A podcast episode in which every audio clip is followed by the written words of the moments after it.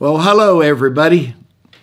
It is a privilege to be able to be with you once again and to uh, do one of my favorite things, and that's uh, pitch our mental tent here for a bit and uh, you slow your mind to a thinker's pace and uh, walk through the Word. And uh, so we began a series of lessons on uh, joy, and I don't know of a better book that teaches joy than Philippians. And uh, so we covered the first chapter and dealt with uh, a concept that I simply called the single mind, and that was Paul's mental attitude that he had one thing on his mind, and that was that Jesus would be glorified in his life. And uh, now we're going to deal with the second chapter, and the second chapter deals uh, uh, with another subject. I guess we'll deal with some alliteration here, but uh, chapter one is the single mind, but chapter two is the submitted mind. There are four chapters in the book of Philippians, and each one of them gives us a key to having joy in our life. And if you remember when we were opening this and introducing it, we're not talking about laughing here. Uh, David said, Make me to hear gladness and joy. There's a difference. There's a difference between gladness and joy because the scripture says in Hebrews, Who for the joy that was set before him endured the cross and despised the shame. So I can't possibly imagine Jesus laughing on the cross. There was nothing funny about that. But there was something inherently associated with that cross that something gave him the strength to be able to get through that horrible situation who for the joy that was set before him. So what was on the other side of the cross is what gave Jesus the strength to be able to endure that painful, humiliating experience. And it's obvious what was on the other side of that cross you and me, the church. So, joy is the fruit of the Spirit. It's love, joy, not love, grin, love, laugh, love, you know, laughter. It's, there's, it's a different concept. It's not just being fun. It is it is an undeniable revelation inside of your heart that you have something that's going to enable you to go through crisis and to go through circumstances and keep on moving. And that's why, especially right now, joy is so important. I'm not teaching you that we're supposed to go around showing how much gum you have above your dentures and just always smiling and laughing.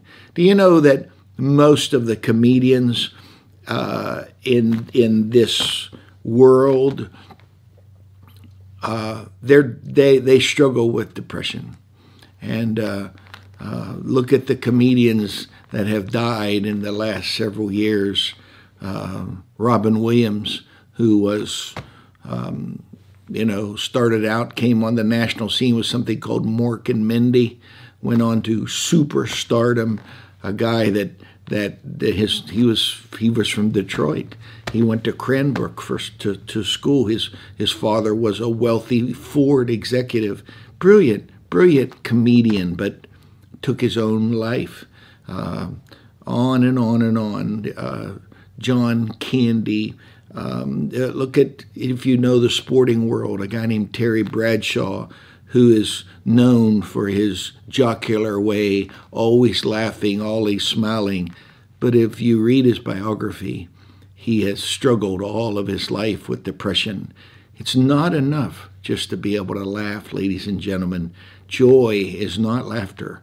Joy is a fruit of the Spirit that will give us the, the, the stick to itiveness to go through whatever we're going through. And we're going to go through this thing right now, this this virus episode. The Bible said it came to pass. And it uses that phrase many times, it came to pass. And you can use it in regarding to this COVID situation. It's going to pass. It's going to be a memory. It's going to be in our wake. It's going to be in our rearview mirror very soon. And so, um, how are you going to get through it? And how are you going to get on the other side of it? And uh, that's why prayer and the Word is so important. Let me read you Philippians chapter 2 and uh, let there be therefore any consolation in Christ, if any comfort of love, if any fellowship of the Spirit, if any bows and mercies. Fulfill ye my joy, that you be like minded, having the same love, being of one accord, of one mind. Let nothing be done through strife or vainglory but in lowliness of mind, let each esteem other better than themselves. Look not every man on his own things, but every man also on the things of others. Let this mind be in you, which was also in Christ Jesus. And and the, the, you know when we when we dealt with chapter one, it is so obvious that that Paul is a threat to Satan because go ahead and lock him up and and and and and chain him to these to these to these soldiers. But but he's going to write uh, uh, uh, he's going to win his jailers. And while he's there he's going to write letters that will influence the thinking of millions for years to come. I mean you realize that two thirds of the New Testament were written by the Apostle Paul, but most of that was written while he was in chains. And, and, you know, so go ahead and chain him up, but he's going to win his jailers and, and, and write two thirds of the New Testament Bible and, and let him out. And, and if you let him out, well, then he's going to win continents for Jesus Christ. And okay, well, then I'll kill him. Well, if you kill him, he's going to win a martyr's crown. And he's going to be talked about. Here I am, 2020, uh, almost 2,000 years later. We're still talking about him. He's gone. He suffered a martyr's death but we're still talking about him. That's the single mindedness of Paul that said, You're not going to stop me. Uh, I, I, read years ago about Genghis Khan, who, who met with another king of, a, of an opposing army, and they were on the battlefield, and they, their, their armies were in array. And Genghis Khan said, I want to meet the other king before we fight. And, and he met the king and he said, um, I, am going to give you a chance to, um, to capitulate right now. I'm going to give you a chance to, um, to live. And if you get off of your horse right now and, uh, and you'll bow down to me, I give you my word. That neither you nor any of your men will die today. And the other king just kind of guffawed and said, Why, why should I serve you? Why, I have just as good of a chance of winning today as you do. And Genghis Khan said, No, you don't. No, you don't. And he said, I'll show you why. And he looked at one of his men and nodded. And the man got off of his horse, pulled out his sword, and just fell on it right in front of the other king. And he was aghast at that type of sacrifice. And Genghis Khan said, The reason you won't win today is because my men are not afraid to die. And uh, how do you stop somebody like that? You don't. You don't. And so this first chapter in Philippians is teaching that concept that you, you can't stop this guy. Chain him up, Christ is preached. Let him go, Christ is preached kill him, Christ is preached. So everything is about exalting the Lord. And and now we're in the second chapter and he's he's going to expand on this uh, partisan spirit in chapter number two. He, he's going to try and persuade people. And he's going to use three examples. First of all, he's going to use Jesus Christ, and then he's going to talk about Timothy, and then he's going to talk about someone called Epaphroditus, who you many people say, who who in the world was that? Uh, uh, this this is from another translation in verse one. If you've gotten anything at all out of following Christ, if His love has made any difference in your life, if being in a community of the Spirit means anything to you, if you have a heart, if you care, then do me a favor. Agree with each other. Love each other. Be deep spirited friends. do you know in Luke 2:25, listen to this verse. And behold, there was a man in Jerusalem whose name was Simeon. The same man was just and devout, waiting for the consolation of Israel. That, that of course, is a referral to, to Jesus Christ.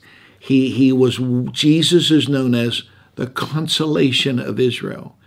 And if you're familiar with the book of Acts, in the beginning, Paul's original missionary partner was a guy by the name of Barnabas. And in Acts chapter 4, it says in verse 36 and Joseph, who by the apostles was surnamed Barnabas, which being interpreted means the son of consolation. It, it means someone who is addicted to helping other people. And so when you talk about bowels and mercies in the scripture, you're talking about heart. Not not not not just this thing in your chest. You know the Bible said as a man thinketh in his heart, so is he. And in, in the physical, we have a heart, auricles, and ventricles, and and auricular nodes, and all of that type of stuff. But in the Bible, the heart was not that thing in your chest. Your heart was your core beliefs, your thought life. As a man thinketh in his heart, so is he. Out of the abundance of the heart, the mouth speaks. This is talking about your heart, and it's talking about your compassion. Paul said, Fulfill ye my joy. In other words, would you do me, would you do me a favor? Listen, listen to this verse. Here's John 17 and verse 13. And now I come to thee, and these things I speak in the world, that they might have my joy fulfilled in themselves. So, so this this is Jesus, and what he's saying is, my my cup is full. But in the in the Bible, there are several cups. I don't have time to teach you about those. You know, when he was in the garden, he said, If it's possible, let this cup pass from me. But David talked about he'll ha- he'll make your cup overflow. And and what Jesus is saying is, if you want my cup to flow over, then settle your differences forever. at the foot of my cross. Uh, see, there's a difference between the unity of the Spirit and the spirit of unity. Um, you can go to a ball game and uh, there's uh, the spirit of unity on a ball team. But that's not the unity of the Spirit. It's not the same thing. There is a unity that only comes from the Spirit of God. It is my personal experience that wherever there is faith, there's a lot of excitement.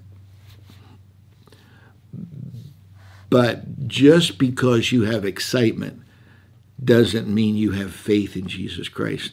There's excitement in a lot of different ventures and venues in this world, but that doesn't mean Jesus is at the center. And, and, and so Paul was after unity. Listen to me closely. Paul was after unity, not uniformity. Um, a uniform is something that that everybody wears. Let's let's say in the military, uh, every the Navy has a uniform, the Army has a uniform, a uniform that is something that everybody wears. Uh, that that they are in that body. Uniformity is is pressure from without. But true unity comes from within, it comes from the Holy Ghost. Because the secret to joy, this is chapter one, the secret to joy, in spite of circumstances, is the single mind. To where you have one objective in your life, and that is that Jesus would be glorified. But we're not talking with circumstances in chapter 2. Chapter 1 is circumstances. Paul's in jail, Paul's in chains, Paul's in dire situations and circumstances. But in spite of his circumstances, he still has joy. Now we're in chapter 2, and he's saying, in spite, the secret to joy, in spite of people is the submitted mind. I, I this this may be one of the most important messages that could and should be constantly preached throughout this the spirit filled world be, be, because in chapter 1 Paul is teaching Christ first but in chapter 2 he's teaching others next. Others are second. And of course, you know what's coming in the next chapter that you and me uh, were last because Jesus said the last are going to be first. and that's why we're going to talk about being uh, uh, uh, this this servant because here's Second Corinthians 4 and verse 5 for we preach not ourselves, but Christ Jesus the Lord, and ourselves your servants for Jesus' sake. I, I, I, ultimately, when you go through chapter 2, you're going to read about Euodia and Syntyche. I've never heard anybody ever teach about Euodia or Syntyche, but uh, he he's a, if you well, this is the book of Philippians, and you remember you go back in the book. Just such great history here. Paul is in the middle of a great harvest, and all of a sudden he has a vision. A man from Macedonia, a man saying, "Come over here and help us." So he leaves this great harvest that he's involved in, and he goes to Philippi. And he doesn't meet a man, he meets a woman. Lydia, a seller of purple. She's a wealthy cloth merchant, and she is immediately just convinced that what the man is teaching is accurate, opens up her home. And it's the home of Lydia that began to be the headquarters of the Apostolic Church in Philippi and ultimately through Macedonia. And, and, and I've shown you many times, I think the man was the guy in prison. I think that's why he said, I thank God for every memory of you. And you go, wait a minute, every memory, you were beaten there, you were put in prison. But what Paul could say was, yeah, but if I would have never been in prison, I would have never met my man. And if you notice at the beginning and the origin of the church in Philippi, there, there were no men mentioned. It's a ladies' prayer meeting, is what it is. I'm convinced Euodia and Syntyche are two of these other ladies that were in that original group. And it's so obvious they're fighting. And these two women are, are creating a, a strife in, in the church and, and they're fracturing the church because strife pulls the other person down. They, by, by, verse 3, he talks about, he says, let nothing be done through strife or vain glory. Strife pulls the other person down, but vain glory puts you up. Both of them produce discord in the church. When you're tearing somebody else down, you're fracturing the church. When you're promoting yourself above other people, you're fracturing the church. If you study Israel in the book of Exodus and that journey between Egypt and Canaan, what is the one thing that just stands out so prominently in that study? I'll tell you what it is. They're, they're complainers, they're murmurers. And that complaining and that murmuring takes us into the book of Numbers, chapter 16, and it it comes it erupts with with with the disobedience of Korah. And and if you spend any time studying Korah, what did he do? He's constantly pulling down Moses. He's constantly pulling down Aaron. He's constantly promoting himself. So, what's the solution? lowliness of mind, and esteeming others better than yourselves. He's not consider he's not saying, I don't want you to think everybody else is better than you are. I, I, I don't want you to that's false humility. That's false humility. You, you, you're, you're not saying that they are more gifted than you. What he's saying is, let others have preferential treatment. Let, let, let someone else have it. I, I gave a, a, a lesson uh, uh, several months ago in a prayer meeting to the men, and uh, I had to teach a, a, lesson uh, on the internet to uh, uh, another group of young ministers in somewhere between the North Pole and the South Pole, and and told this amazing story of from NASCAR, and uh, here, here's here's Michael Waltrip. Michael Waltrip is a NASCAR racer, and and even though he had known lots of of winning before he became what would be considered a professional race car driver on the NASCAR, he raced in 462 races and never won one time. And he joined up with a guy named Dale Earnhardt. Dale Earnhardt is known as the Intimidator. Dale Earnhardt had a phrase. He he said second place is first loser. he only considered he wanted one thing to do, and that he was going to win at whatever cost. You you if you're follow NASCAR, you know there's there's another race car uh, racer, uh, Dale Earnhardt Jr. Of course, he's the son of the Intimidator but but but but the World Series, the World Series of the racing world is is the Daytona 500, and and Dale Earnhardt had a race team that consisted of himself, his son, and Michael Waltrip, and he said, "We're going to win Daytona. We're going to win Daytona," and he said, "This is how we're going to win it." One of us is going to get ahead, and the other two are going to block for him. And and even to this day, Dale Jr confesses freely. He said, I wasn't blocking for anybody. I was going to win. That was my job. That was what my dad taught me. But if you followed racing, Michael Waltrip won the Daytona 500. And he won it because Dale Earnhardt blocked for him.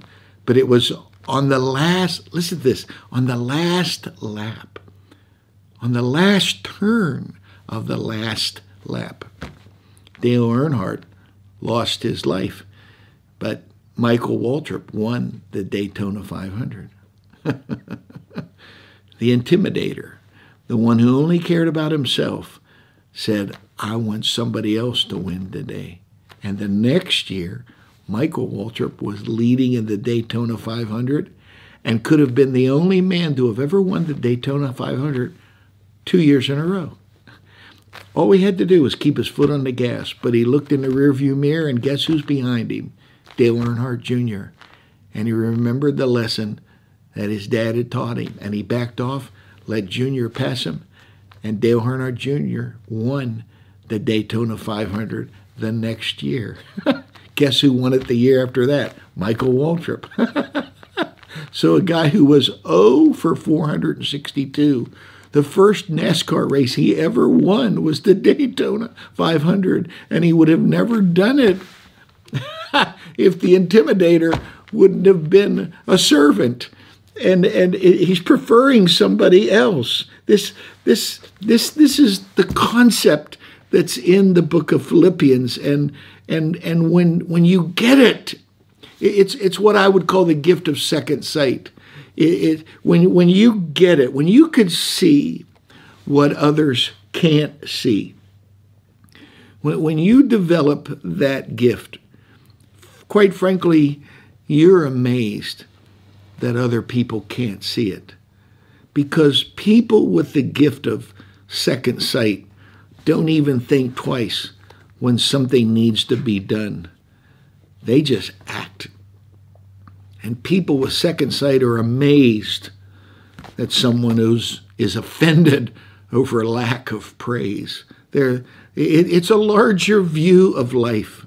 Seek your own advancement, and all it's going to lead to is a narrow, selfish, small, myopic. It's like you got blinders on. Eh, eh, eh, Listen to this verse. I, I I'm coming to a close, but in Psalms 106 and verse 15, it says, He gave them their request, but He sent them leanness of soul.